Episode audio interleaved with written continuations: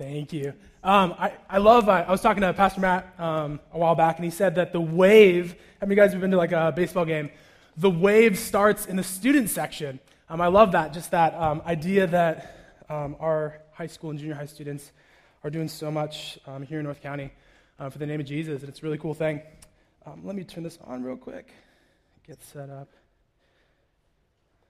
Uh, thank you so much, uh, Amanda and Gage, for, for sharing what God put on your heart, and for the, the worship band this morning for leading us in worship, and the students that helped usher and greet. And are just, I'm so, I'm so proud of you, and, and I kind of want to turn that to, to you guys as a church um, together. Thank you so much for investing in the next generation um, in junior high and high school ministry and kids ministry. Um, it's so cool that we have a church that loves our students as they. Uh, experience life in Christ. My name uh, is Joe Fogel. I'm the high school pastor here, and I have the wonderful opportunity, the best job in the world, of leading our high school students. God has been doing some cool stuff um, in our junior high and high school ministry. I mean, I could think of just winter camps and summer camps and mission trips and life groups and worshiping through music and campus ministries and Bible studies. It is so cool. I wish I could share all those stories with you this morning. Um, and uh, again, I just. Uh, I thank you for being a part of it. And, and as we learned from Gage and Amanda, just hearing a little, little bit of what God is doing is such a cool thing. It's, it's refreshing um, for us all. Uh, this morning, we uh, continue our series in the Gospel of John. Um, it's a study through, uh, I'm sorry, it's a study through the Gospel of Luke. John's pretty cool. I like him too. um, if we were to ask this morning, if we were to pray to God the Father and we were to say, hey, who is Jesus? Who is that man? Um, I think he would respond to us in this way Joe, Seacoasters, just ask Matthew, ask Mark, ask Luke, and ask John. Four beautiful accounts of the life and death and resurrection of Jesus that we get to that we get to study and learn about Jesus and he is ever more beautiful than we ever expected. And so we continue in the Gospel of Luke as we um, get to focus in this morning on some life giving words um, for um, us today. Life giving words 2,000 years ago to the people that heard it for the first time. And uh, later on um, in the story, we're going to hear a lot about Jesus' works, um, but this morning we're just going to focus on his words. And so, um, if you can turn to your Bibles in Luke chapter 4, verse 14, we're going to read through the text, and then we're going to get started for this morning. Luke chapter 4, verse 14. If you don't have a Bible, it will be on the screen provided for you. It starts off by saying this And Jesus returned to Galilee in the power of the Spirit and began, and news about him spread through all the surrounding district. And he began teaching in their synagogues and was praised by all.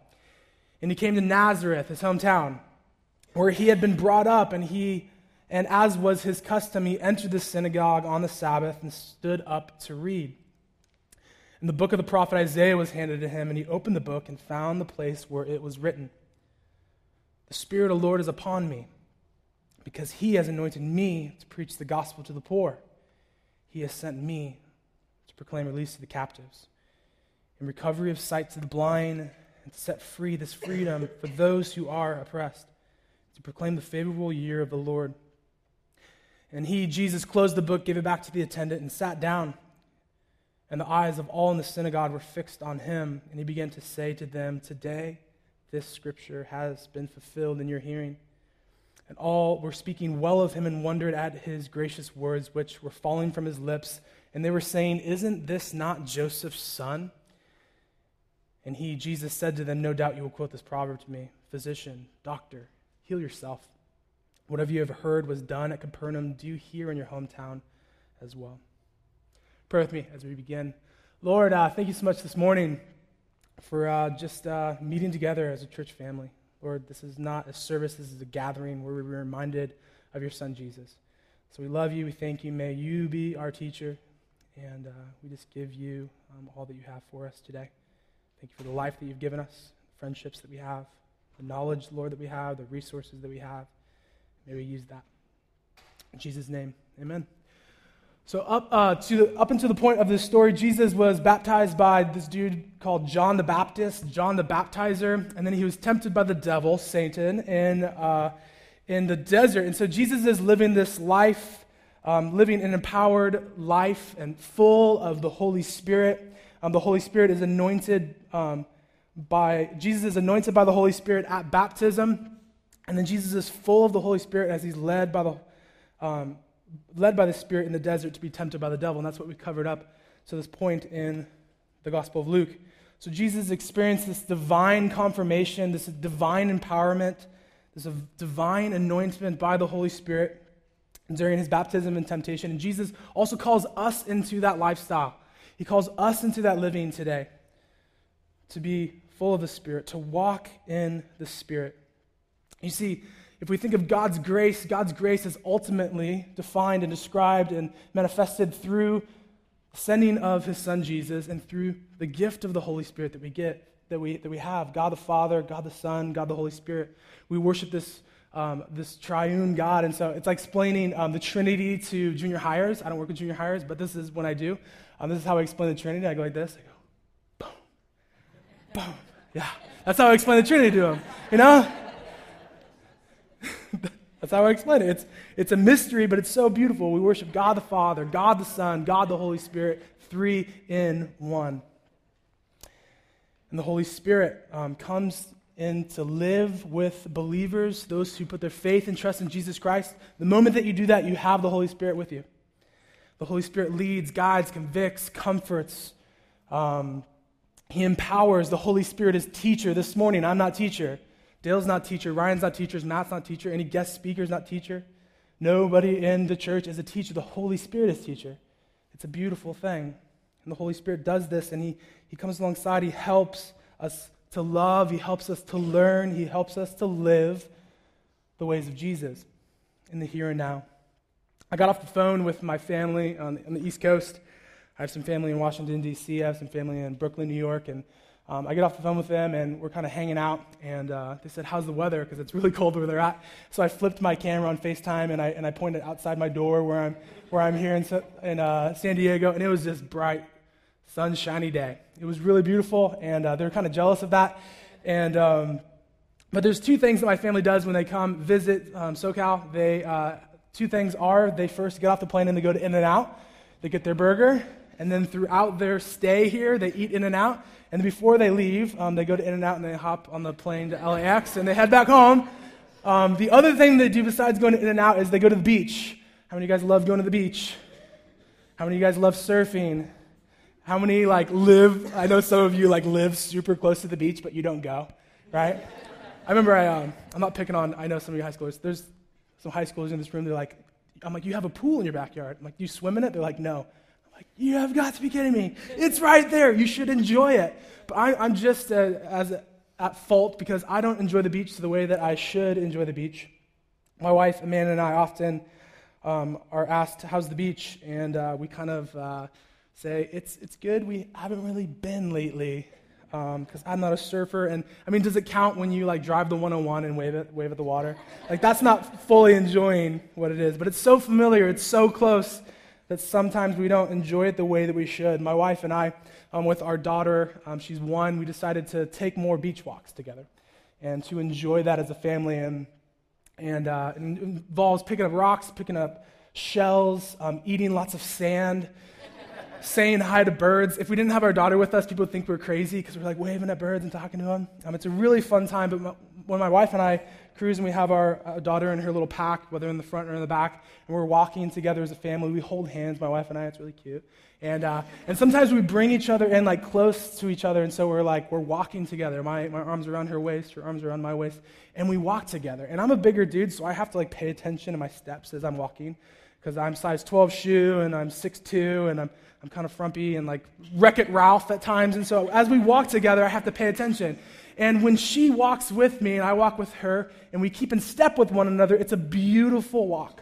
We enjoy it. There's, there's harmony. There's, I mean, it's, it's just a lot of fun. When we don't keep in step with each other, when we're out of sync and we're like looking at birds or eating sand, like we don't keep in step with each other, it's, there's not a lot of harmony there. Um, the walk is not enjoyable. And um, the Apostle Paul in the New Testament talks a lot about this. Uh, it's all encompassing metaphor. It's called walking in the Spirit. And walking in the Spirit is keeping, or as Paul, other translations say, keeping in step with the Spirit. We're keeping in step with the Spirit. As the Spirit leads us, we're walking with Him.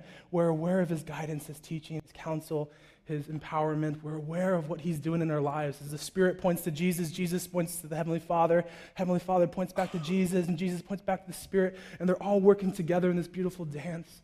That's the God that we worship. And we see that most beautifully at the baptism. The Father says, My Son, I'm well pleased. The Holy Spirit descends down upon Jesus, anoints him for ministry. Like, who, what's the God that we worship? Take a look at the baptism. And Ryan talked about that a little bit um, a couple weeks ago. It's a beautiful thing. But this idea that are we keeping in step with the Spirit? We must learn how to follow Jesus and learn how to keep in step with his Spirit. We can't follow Jesus on our own. We need the Spirit's help, and we need each other's help to stay on task. So Jesus is empowered and full of the Holy Spirit and does the will of the Father perfectly on our behalf. And so we pick up the story in chapter 4, verse 14, and it says this And Jesus returned to Galilee, his hometown area, in the power of the Spirit. And news about him spread throughout all the surrounding district, the entire vicinity, and, and he began teaching in their synagogues and was praised. He was acclaimed by all. And so Jesus uh, returns to his, his hometown area, Galilee. And uh, in the power of the Spirit, he is anointed, he is filled, he is empowered by the Holy Spirit to teach a specific message about the good news of, of God. And he's going to teach this b- both through word and deed. And we're going to be focusing on his word, his words uh, this morning. So, news about him spreads that he's this miraculous, spirit filled teacher, preacher. And so, there's a period of popularity that Jesus has. He teaches in the synagogue because he knows um, his Old Testament very well. Jesus was getting the message out about himself. He's revealing that God sent him. Jesus attends church gatherings, which is a really cool thing. Jesus doesn't say, hey, just like, you know, meet together. Like, that's something that he um, regularly did. And uh, he was praised by all. There were people around him that were saying, Who is this man? What is he about? And so Jesus is a spirit filled, very popular teacher, preacher, receiving praise by all.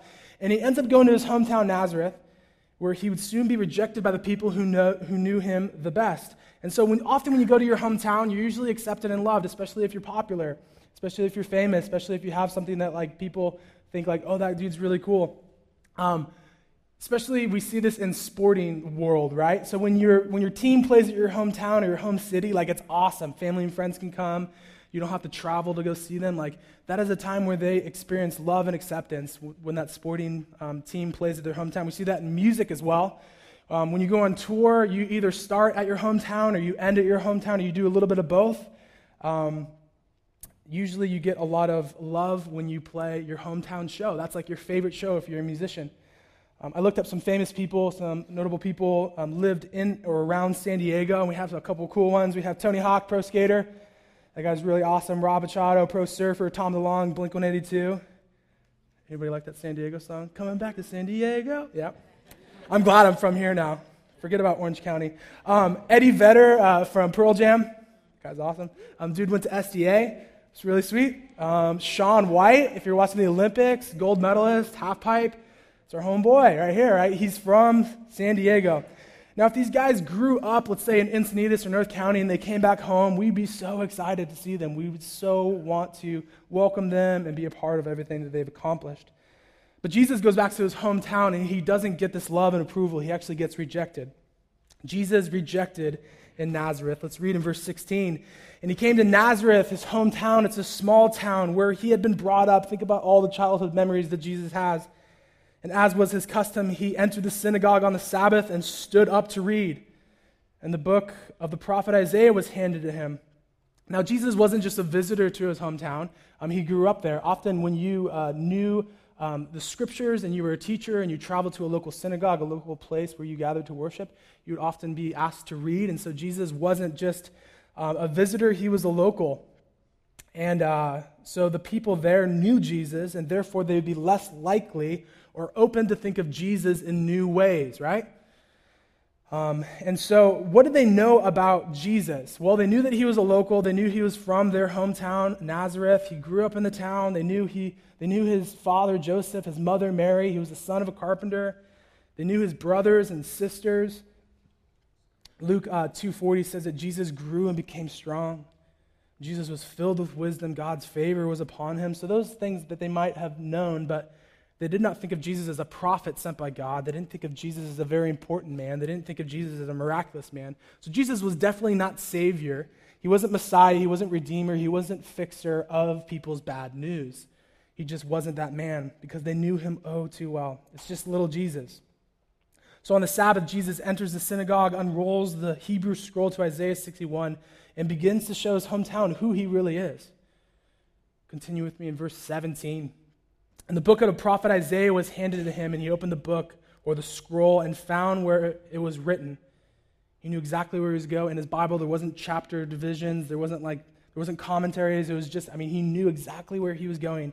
And he reads this. This is what we're going to unpack a little bit this morning. The Spirit of the Lord is upon me. Holy Spirit is upon me because he anointed me to preach the gospel to the poor. He sent me to proclaim release to the captives, recover sight to the blind, to free those who are oppressed, to proclaim the favorable year of the Lord. And he closed the book, he gave it back to the attendant, and sat down, and all the eyes were fixed on him. And he began to say to them, Today, this scripture has been fulfilled in your hearing. So, what is Luke trying to communicate? What does it say about Jesus? Who is this man? He talks about Isaiah 61 and a little bit from Isaiah 59. Well, Jesus is applying Old Testament prophecy some 700 years before the time of Jesus. He's applying it to himself, to his mission, and to his ministry. The good news, this future hope that God's people have been waiting for, has arrived in Jesus' own ministry. So Jesus reads from Isaiah to describe the good news that he brings. So let's read it together. The Spirit of the Lord is upon me. They waited during this time for the Spirit to be fully poured out upon the people. Not just specific times, specific locations, and incidences. It was to be poured out on everybody, and they waited for this time. The Holy Spirit would come, but he would never stay upon people. So they waited and longed for this time. So Jesus is the Spirit appointed prophet and Messiah because he has appointed me, it says, to preach the good news to the poor. There's Jesus' target audience, the poor, both physically and spiritually, those who recognize their need for God. And I talk about this in high school, and, and I need to continue to apply it to myself. When I wake up in the morning, a good discipline would just be like, wake up and just say, Lord, I need you. So often we wake up and we say, I don't need you until something bad happens or until I come around and want to speak to you. But just to recognize daily that we need God that his message is for those that are physically and spiritually poor. Jesus is proclaiming the good news to himself. Those in his presence that knew Isaiah 61, maybe a lot of us aren't familiar with it. I'm not extremely familiar with the book of Isaiah. I haven't studied it in, in depth. Um, I know of it, but the people that heard it knew what Jesus was referring to. They might have had images of a messianic king, a suffering servant. They might have had images of um, this future proclaimer of salvation. And so Jesus is recognizing and saying that the good news is for the people that are poor, the outsiders, those broken, those that recognize their spiritual need for Him, those that are spiritually open. Jesus proclaims the following that God has sent Him to proclaim release to the captives, recovery of sight to the blind, to set free those who are oppressed, to proclaim the year of the Lord, the favorable year of the Lord. And he closes the book, gives it back to the attendant, and they're all looking at him. And he said, Today this scripture has been fulfilled. But you're just little Jesus. You may be a good teacher, you may be gaining some popularity, but you are nothing more. So, three thoughts as we've worked through this passage in Isaiah 61 and just kind of scratch the surface of it. But here's some, here's some thoughts. Jesus doesn't just proclaim these things, he fulfills them. He doesn't just proclaim good news, release, recovery, freedom from oppression, he actually fulfills them. Jesus doesn't proclaim this message of freedom and salvation, he fulfills them. In other words, Jesus is not just the messenger, he is the actual message. Salvation is coming through Jesus and him alone, and this is offensive, especially to those who know him best in his hometown. He is the waited Messiah. And the salvation is available for all people. And he's fulfilling this in the here and the now. So Jesus doesn't, first, Jesus doesn't proclaim these things, he fulfills them. Second, the message of hope and salvation found in Jesus is available to all people. The message of hope and salvation found in Jesus, this good news, release, recovery, freedom from oppression, is available to all people. Galatians 3:28 says this, there is neither Jew nor Greek, there is neither slave nor free man, there is neither male or female, for you are all one in Christ. Jesus. So he focuses on the poor and the outsiders and the needy. He focuses on people who need him.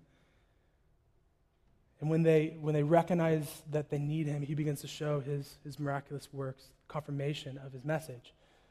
But if they don't recognize their need for him, he's not going to continue to show and reveal who he is. And at times, um, we have gospel forgetfulness, that we forget that Jesus and his message, uh, this good news that we read in Isaiah, applies to everybody applies to your friend that you've had a falling out with. It applies to your annoying classmate. It applies to a family member you can't get along with. It applies to the person who makes your life so difficult. The gospel of Jesus, and it, it applies to everybody. And so often we think, oh, it applies to everybody, the whole entire world, but not to these people. And we don't, maybe subconsciously, we don't understand, like we don't quite get it. That it's for all people. I know there's some people in my life that, you know, I just, I'm not as open to sharing the gospel to because of pains that I've experienced in that relationship. Or because maybe they're not even on my radar. I just pass by them in everyday life that I only really talk to people who I want to talk to. We have to be open to recognize that the gospel is for all people. Are we available and are we open to teaching that? And the third thought is Jesus was God's plan A from the very beginning. There was no plan B. Jesus is applying this passage to himself. And I, I love this, and I teach this in high school ministry that the, the Old Testament points forward to Jesus, the New Testament points backwards to Jesus. It is all about Jesus. It's a beautiful thing that Jesus fulfills this good news. The good news is for all people. And this was God's plan from the very beginning. In summary, Jesus is just saying this is what you can expect of the Messiah. And by the way, I'm that Messiah. 21. Read the language, and he begins to say to them, Today, this scripture has been fulfilled in your hearing. If you were Jesus' hometown friends that grew up with him, you're hearing those words. Today, scripture has been fulfilled in our hearing. Okay, Jesus, these are, these are good words, but, but really? And so the people's response in verse 42. And all were speaking well of him and wondered at the gracious words that were falling from his lips. And they were saying, Isn't this Joseph's son's? Isn't this Joseph's son? I mean, we know him. He's the son of a carpenter. He's Mary's kid. We know his brothers and sisters. We know he grew up, in, grew up with us. So the, the people of Nazareth are impressed by Jesus, but they aren't necessarily persuaded. After all, we know him. One author says this this event becomes a snapshot of Jesus' entire Galilean ministry will be like. It becomes a snapshot of that. People will be amazed at his teachings and claims, and yet they will not flock to him. Because the text Jesus reads in Isaiah is supposed to be fulfilled in the Messianic era, his hometown people don't see their Jesus as the Messiah. They don't see their time as the end time salvation has come, the good news has come, and so they are not ready to accept Jesus. Simply put, the people of Nazareth are cautious about messianic announcements from Jesus, especially from Jesus, the man that they know, that they knew oh too well. And I was talking about Carlson, one of the pastors here, and um, he shared with me this week as we were kind of working through this text and looking at it. He was saying that um, they seem to be more excited about the anticipation of Messiah versus the actual arrival of one. And I was like, yeah, that totally makes sense. I mean, they marvel at Jesus, but they, but they are not ready to make him Messiah. Jesus amazes them with his words, but they are oh too familiar. Just like I'm so familiar with the beach. I'm too familiar with it. It's just it's, it's gotten old. It's, there's nothing new that I can really get from it. The ocean has so much beauty there, and so does Jesus, even that much more. They can't get past the understanding isn't this Joseph's son? They're skeptical. The people won't believe, and so they will reject Jesus. And this becomes a foreshadow of everything that happens in Jesus' life. At the end of his ministry, the, the crowds reject him. The Jewish people reject him. The Jewish religious leaders reject him. The Romans reject him. Those in seats of power reject him. Even a thief on the cross rejects him. Jesus is rejected, and all of us here as well have rejected him. That's why we need the good news to receive him and to say, I'm sorry for what I've done. Thank you. You are all that I need. And so it's just a foreshadow of Jesus' whole entire ministry teaching, preaching, showing them who he really is, but then getting rejected in the end because that was God's plan from the very beginning. So later in the story, when Jesus made himself more than an ordinary man from Nazareth and that his mission reached beyond his chosen people, even to the Gentiles, they were deeply offended. They were upset and they decided to want to throw Jesus off a cliff. But he passed by them, or it says he passed through their midst. Interesting. So this, this whole hometown kid comes back as a man and almost leads to attempted murder. People are okay with Jesus being a miracle worker, but nothing more. And notice the response in verse 23. It says this And he said to them, No doubt you will quote the proverb to me, Physician, heal yourself. Whatever we heard was done at Capernaum, do now here in your hometown as well. Listen to that language. He said, You're going to quote this to me, Doctor, heal yourself, as if Jesus needed to be healed rather than him being the ultimate healer. And they said he, notices that they want him to perform these miracles that he is he's gaining popularity and, and gaining approval. And they want him to perform those types of miracles, but they're not ready to make him Messiah. And so, our response uh, this morning, um, there's a few thoughts that I wanted to share with you. Um, first one's this What areas in your life are you viewing Jesus as less than who he really is? We all experience this as well. We all view him a little bit less than who he really is. And that's why we're going through this series, Who's That Man? so we can experience more of the fullness of who he is and the implications of the gospel and the gospel itself, bringing us salvation and life. Which areas in your life are you viewing Jesus as less than who he really is? Even John the Baptist, the forerunner before Jesus, and he baptized Jesus, he even said, Jesus must increase and I must decrease. I'm not worthy to even untie his shoes. Jesus must increase, we must decrease. What areas are you viewing Jesus less than who he really is? And Luke focuses a lot on Jesus' humanity, and it's so beautiful that Jesus is 100% man, but he's also 100% God, and how that works itself out is confusing, but it is the truth that we read within Scripture that he's this God man. But we can't focus too much on his humanity or else we forget that he is Savior. We can't focus too much on his humanity or else we forget that he is Lord that he is more than just a prophet. He is the Messiah. He is bringing this good news that we read in Isaiah 61 to the lives back then and to our lives today. Second thing is this why do we believe that Jesus isn't enough? What is holding us back from seeing that? Why do we believe that Jesus isn't enough? I mean, Jesus came and died and, and lived amongst us. He understands us, and He understands our needs, and He brings the good news directly to those needs? Do you question that Jesus' words apply to your life? This good news of release, recovery, freedom from oppression.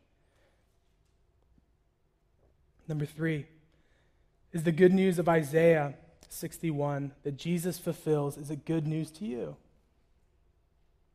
I love this. Or are you, like the people in Nazareth, too familiar with Jesus that his ministry and message either doesn't apply to your life at all meaning you've never really met him, or it no longer applies to your life, meaning you have received Christ, but he is just becoming old news. Is the good news found in Isaiah 61 good news to you? Does it apply to your life today? Or does it no longer apply to your life? And you're just kind of going through the motions. Um, I believe this morning that Jesus wants to set us free in a lot of areas of our lives. The Holy Spirit is our teacher, and there's a couple cool points here, and I hope we, we learn from the life of Jesus how he got rejected and how ultimately he's going to be rejected and sent to the cross, die, and be raised from the dead. And then going and, and visiting and, and, appearing to more than 500 brothers, appearing to the disciples, appearing to Paul, as we read in 1 Corinthians chapter 15. The Spirit of God is working here in North County, working here at Seacoast in our lives and is teaching us that we need to make more of Jesus, that we need to understand that He is enough, and that we need to understand that His words, as He starts to unravel His ministry and His message found in Isaiah 61, they're for us. And here in North County, we don't have necessarily a lot of poverty, even though we do have the poor. Um, I was talking to some of the staff here at Seacoast. We were kind of chatting through what are some of the areas that we experience poverty because he says the good news to the poor. Well, we're poor relationally. We have broken families. Maybe that's an area that we can bring good news to um, in our community. The Spirit of God wants to set us free and restore us. back to the Father. And that happens when we put our faith and trust in Jesus Christ, but that also happens on a daily basis, turning all of our unbelief into belief so we can learn how to walk in the Spirit, so we can step together. And, and as the Spirit points us to Jesus and Jesus points us to the Father and this beautiful God that we love and we see is working in our lives. When I went to Bible college, one of the professors was sharing with our classroom, and it really stuck out to me. And he said this He said, Jesus is not your butler, your magical genie, or your personal therapist. I was just like, boom. Like for me, like then it hit me, and it still hits me today. He's not just my butler. Whenever I need him, I'm going to ring a bell. He's not my magical genie that's just going to grant me every wish that I want. He's not my personal therapist where I just talk to him always about my problems. He is so much more than that. And so as we go through this series, we really want to ask that question who's that man? And we really want to be changed by it, that this message is for all people. So I love you guys. Let's pray as we continue to worship. As I invite the band up, um, Father, thank you so much that, um, that you are teacher. Lord, I don't know all the needs in this room. This room doesn't know all the needs in my life or on this stage with these students. But Lord, we recognize that we need you. May that be a daily reminder that we need the good news of your Son Jesus, and it applies into all areas of our life. And Lord, it's not something that we just hold on to and get, but it's something that we share. Thank you, Lord, for the youth in this community.